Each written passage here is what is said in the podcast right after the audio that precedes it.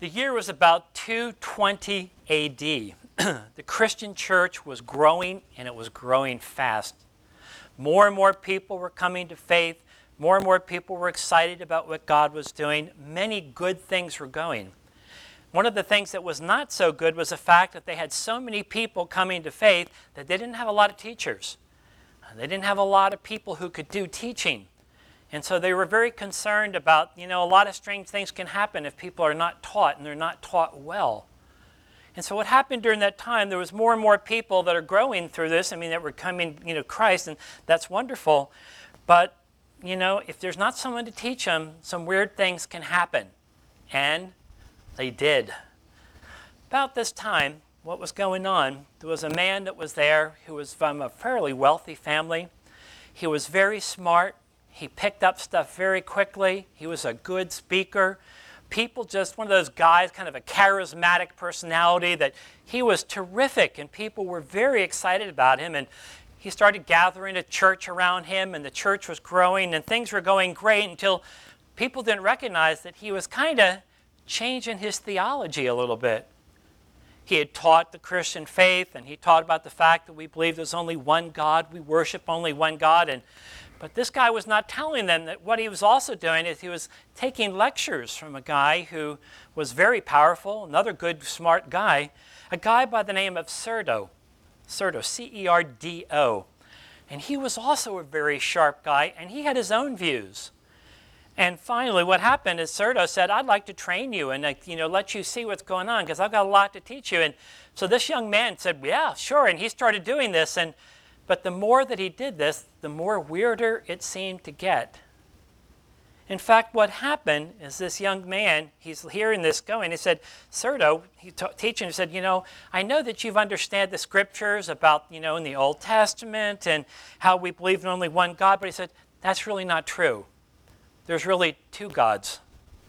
Now, I don't know about you, but there should have been at that point, everybody in the church should have gone, or like, you know, time to get another pastor. But he didn't. And he kept listening to this guy. And the guy was very persuasive. And he basically said, sure, think about it. There's really not just one God, there's two gods. There's the God of the Old Testament. That's the God who's the one about judgment and hailstones coming down and people being zapped. And that's a terrible kind of thing. That's the bad God. But here is the good God. The God of the New Testament, the God who is kind, who loves babies and children and has wonderful stories that he tells. And this poor young man who hadn't gotten a lot of training was going, wow, this guy's amazing. Cerdo's remarkable. And I guess he's got to be right. And he started teaching this, and more people started following him. And more and more people saying, Yeah, we don't need that Old Testament stuff anymore. I mean, all that stuff about laws and commandments, we don't need it. And finally, this young man by the name of Marcion, not to be confused with Martian. Okay, when I was young, there was my favorite Martian. That tells how old you are if you remember, if you remember reading, uh, seeing that one. You saw it too, huh? I don't feel so bad. Marcion was the name of this guy, and more and more people kept coming to him. And suddenly the other churches started to realize we've got a big problem, and it's happening right here, and it's getting worse because more and more people were coming to Marcion and they were saying, Yeah, we don't need the Old Testament anymore. All that stuff, you can get rid of it.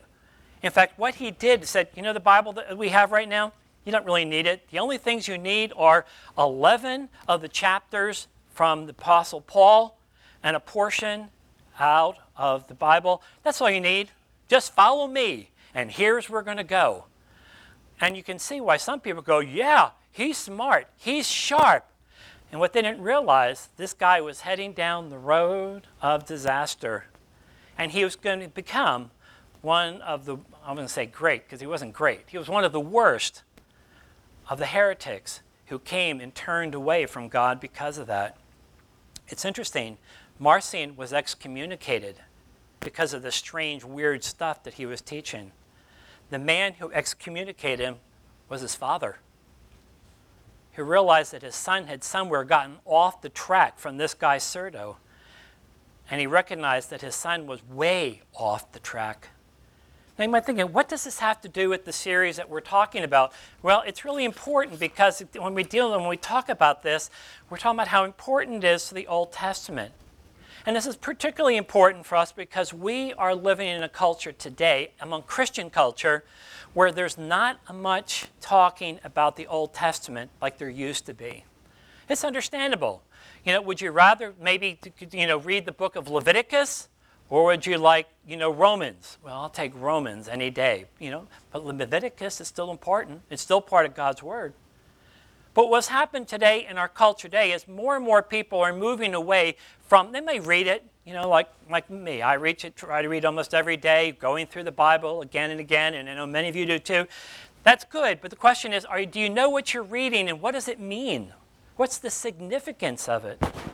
And so, what's going on here that's important is it's saying, do we still recognize that the Old Testament is the foundation on which God built the New Testament? And that Old Testament, you can call it the Old Testament if you want, but it's still God's revealed Word. The Old Testament is that foundation upon which everything else is built. But what's happening in Christian culture is there's less and less reading of the Old Testament, and if it is, it's usually just kind of slanted over real quickly and people move on. That is a great danger. It's more dangerous, particularly in the more liberal churches, where it's like, well, we don't really have to believe those kind of things about fireballs coming out of heaven or things like that.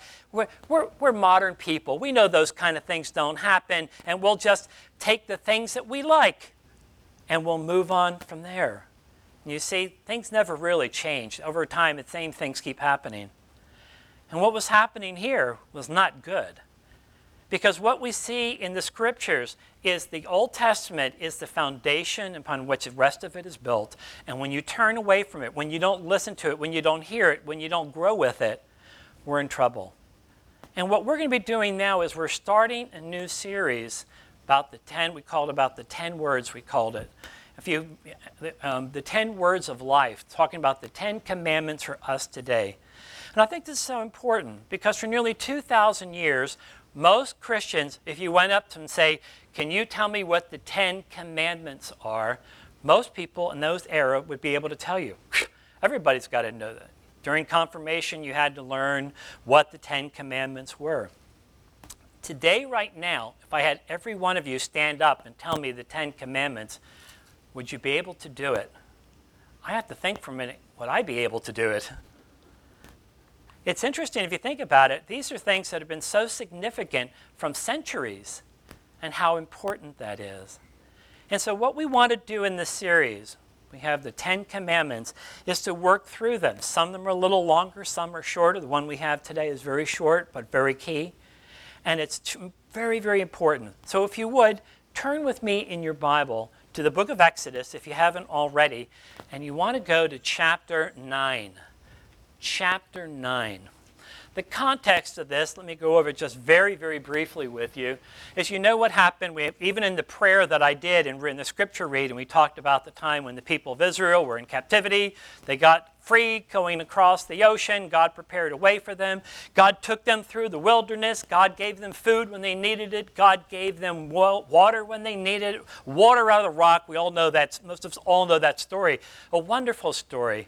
But what we're picking up here is now in the third month. This is, this is what this passage that we have here.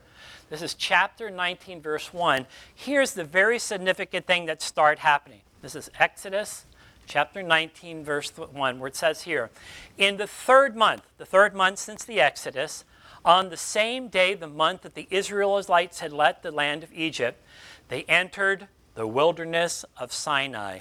I've been there. I've walked in there. I've gone up on Jebel Musa, the mountain up there. It's hard to believe that anything could grow there or live there. I mean, it's just wasteland. It's just hard to believe. But it was important because God was going to meet with his people in that place that seems like such a desolate place. He said, So they entered the wilderness of Sinai after they departed from Rephidim, an area that they were through, they entered the wilderness of Sinai and they camped in the wilderness, and Israel camped there in front of the mountain. As you've heard many times, mountains are always important things when we look at them in scriptures. A lot of neat things have happened on mountains, particularly here, where God is going to, a little bit later, we get further down the road, talking about the fact how God brought the law to the people. But we see in this passage, so Moses went up to the mountain to God, and the mountain, excuse me, and the Lord called to him from the mountain. Now notice what he says to him.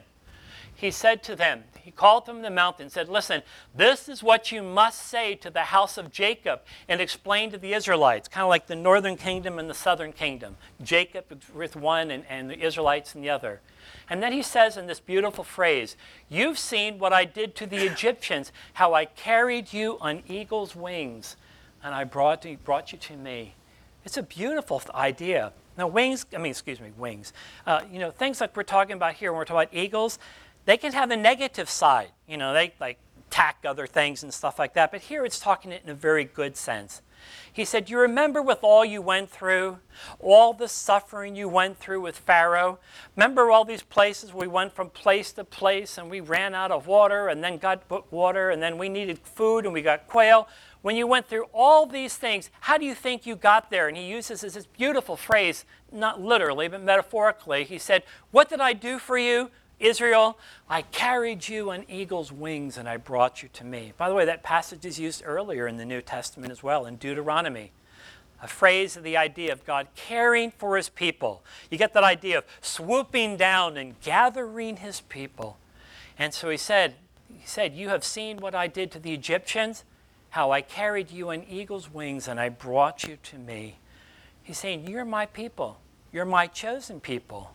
You're the ones I've chosen to make a covenant with, a covenant that'll be with you forever.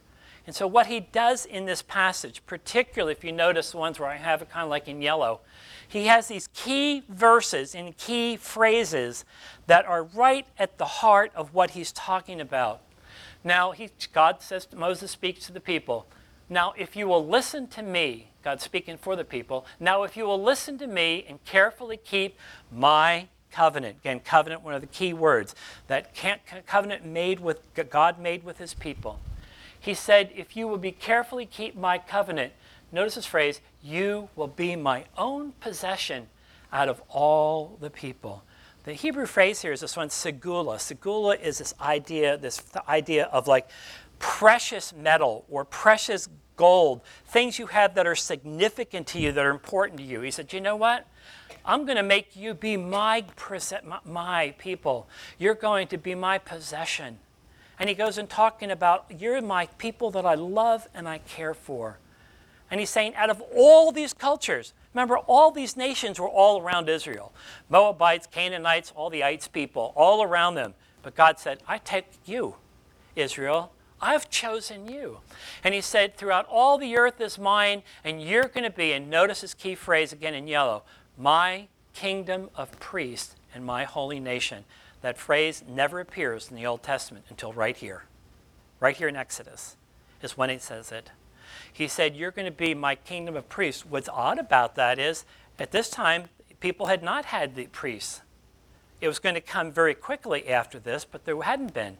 Now, of course, obviously, the people around them were having people that were going having sacrifices and stuff, and they knew what priests were, but Israel did not have them at this point. They're going to very quickly. But he said, You know what? You're going to be my kingdom of priests and a holy nation. Unlike the nations around them that have turned away from God, and some of them they're just awful. He said, You're mine. You belong to me. You're the chosen ones. You'll be my kingdom of priests and a holy nation. He said, These are the words that you're to say to the Israelites. Now, notice if you would, on this verse 7. And by the way, if you're following this in your Bible, it's a little bit hard to do it. It's not exactly clear how many times Moses goes up and down the mountain. Some think it's two, some think it's three. We're not quite sure. It really doesn't matter. The point is, he's going up quite a bit and going down. But here's the point of it he said, After Moses came back from being on, on the mountain, he summoned the elders of the people, and he set before them these words that the Lord had commanded him. Then all the people responded. Now, notice this phrase We will do all that the Lord has spoken. And everybody should have said, Yeah, sure. Really? Has anybody heard about like a golden calf? Like, you know, the people saying, You know, what's Moses doing up there in the mountain? Take all your jewelry, all your gold, all your silver, let's smelt it down. And what we're going to do is we're going to pour out and well, and you know what happens? Moses comes down and says, you know, they're all having parties here. They're all going crazy. What happened here? And what is this ugly thing out of gold over here? And, and you know, and then he, one of the most stupid things for him to say, he goes, uh, Will, you know, uh, the people just told me that they did it, and we just put it in there, and, and there it was. And Moses goes, Really? You can't get anything? I mean, that's so lame. Can't you get anything better than that? See, all the people said, We're going to do what the Lord has spoken. So Moses brought the people's words to the Lord. So notice what he does here. The Lord said to Moses, and here's getting pretty serious. He said, I'm going to come to you in a dense cloud, so the people will hear me speaking, and you'll always believe you, believe to believe you. Then Moses reported the people's words to the Lord. Now notice what he's saying.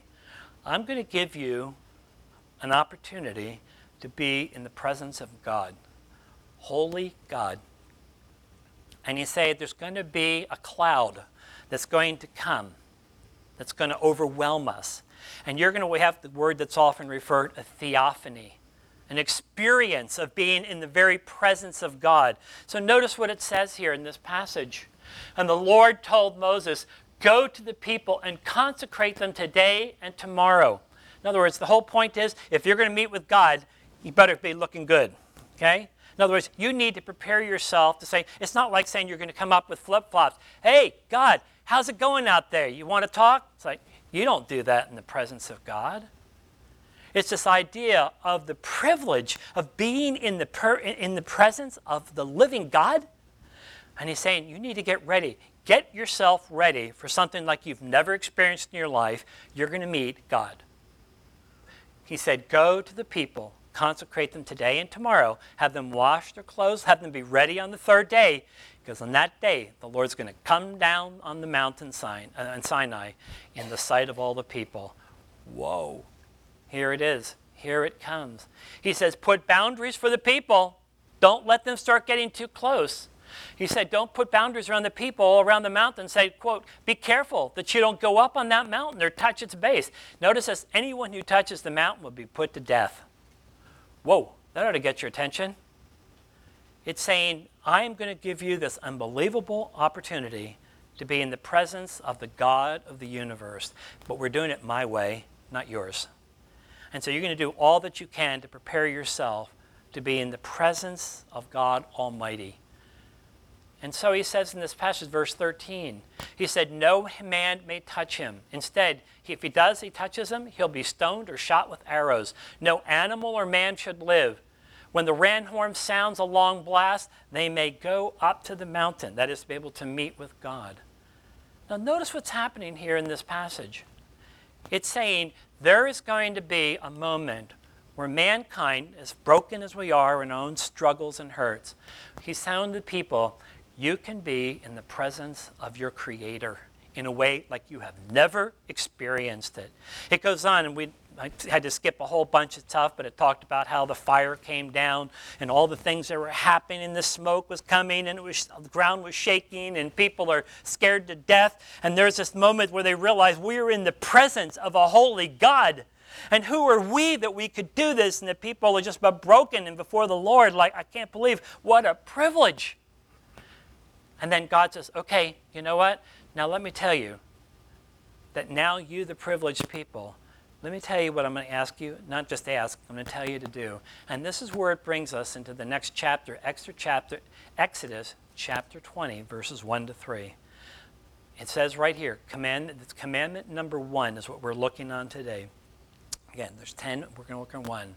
And God spoke all these words saying, I am the Lord your God who brought you out of Egypt, out to the land of slavery. And here is the key phrase You shall have no other gods before me.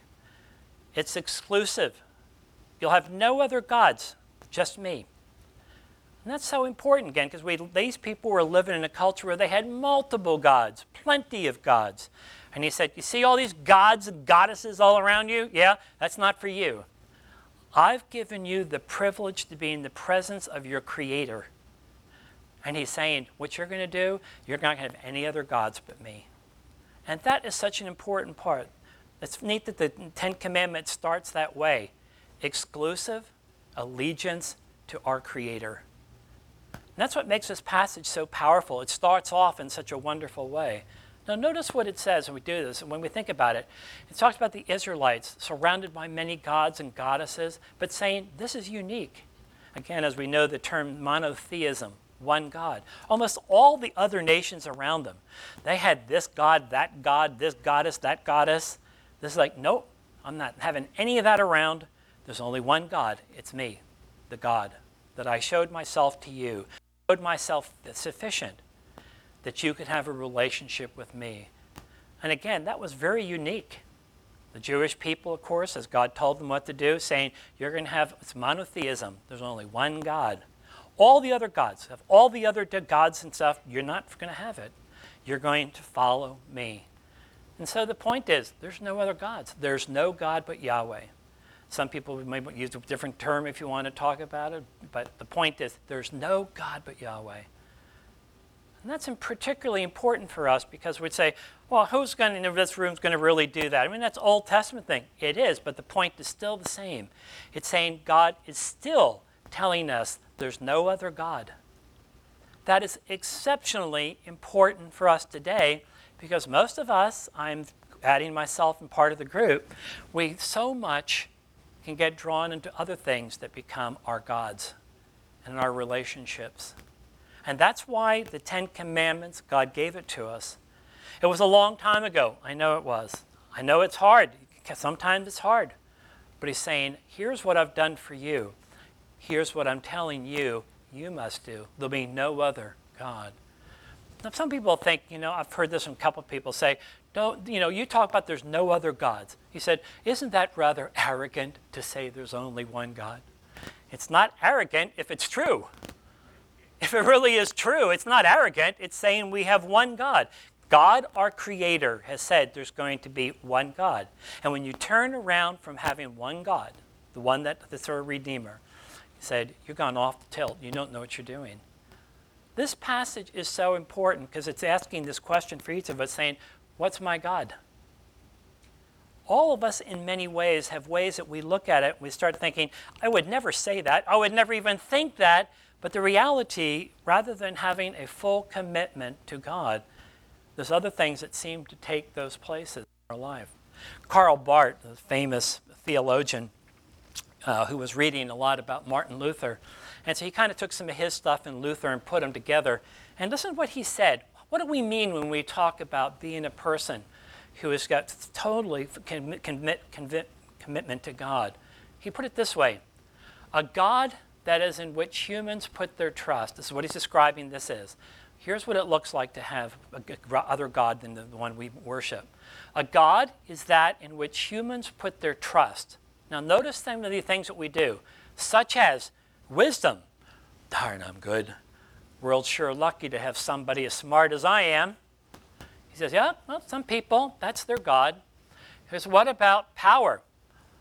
Look around the world and see the people that are seeking power, thinking that's going to find them help and hope. It's not going to happen. Put their trust in power, such as wisdom, power, favor. Want to make sure you're hanging with the right people. You're right with the right group because you want to be with them rather than a full relationship with God. What about money? Many people would say that's probably the one of the most important things that we see people going through. That's going to be my God. Now, none of us in this room would ever say, Hi, I put all my life stuff in for God, but it's really only about me. We wouldn't say that. But the reality is, the way we act, the way we respond, you find out what really is important to you. As people say, well, you know, the money doesn't really money married, you know, really doesn't bother me. Wait till it's taken away and see what happens. And so he said, what about friendship? What about honor, money, our deeds? our achievements. It keeps bringing us back to the question Are you fully committed to the Lord our Creator, who brought us into existence, who chose us as God's people? Now, again, we're talking about Old Testament, but obviously it goes right into the New Testament. And in fact, you can see how Paul and Peter use the Old Testament to write the New about saying, we are now in the New Covenant, and we are now God's chosen people who's given us the privilege to share the good news of the gospel with a world that doesn't know that there's a creator who knows them, who can love them and care for them. And he says it's all there in the Ten Commandments. A God that is with humans put to the trust, such as wisdom, power, favor, friendship, and honor, money and our deeds and our achievements are often more important. And so the question that we end is do we have any other gods beside the one that we've been worshiping today? Is there anything in your life, in your heart, that's more important? Because you realize that's more important than really knowing God and serving Him. Those are hard questions to ask. What is your God? Who is your God? Am I fully committed? Or I'm sort of committed? Or do we clearly understand that we have a great God who's called us into the fullness of his life and to live a life that lives for him? Father, we thank you for this passage as we start this season. In the summer season, as Father, we're going to be working through this area. We pray that you be with us. Remind us again no other gods, only you, Lord. You're the only God that's worthy of our worship, worthy of our love. And we would ask that you'd help us to be able to grow. We ask, Lord, as we work through this series, that, Lord, you would use it for good in each of us, and that we'd be glad that we studied your scriptures, even though it is from the Old Testament. But even more so, we'd be so thankful to see how you've worked in our lives and the way you continue to work within us. Be with us now, we pray. In Jesus' name, amen.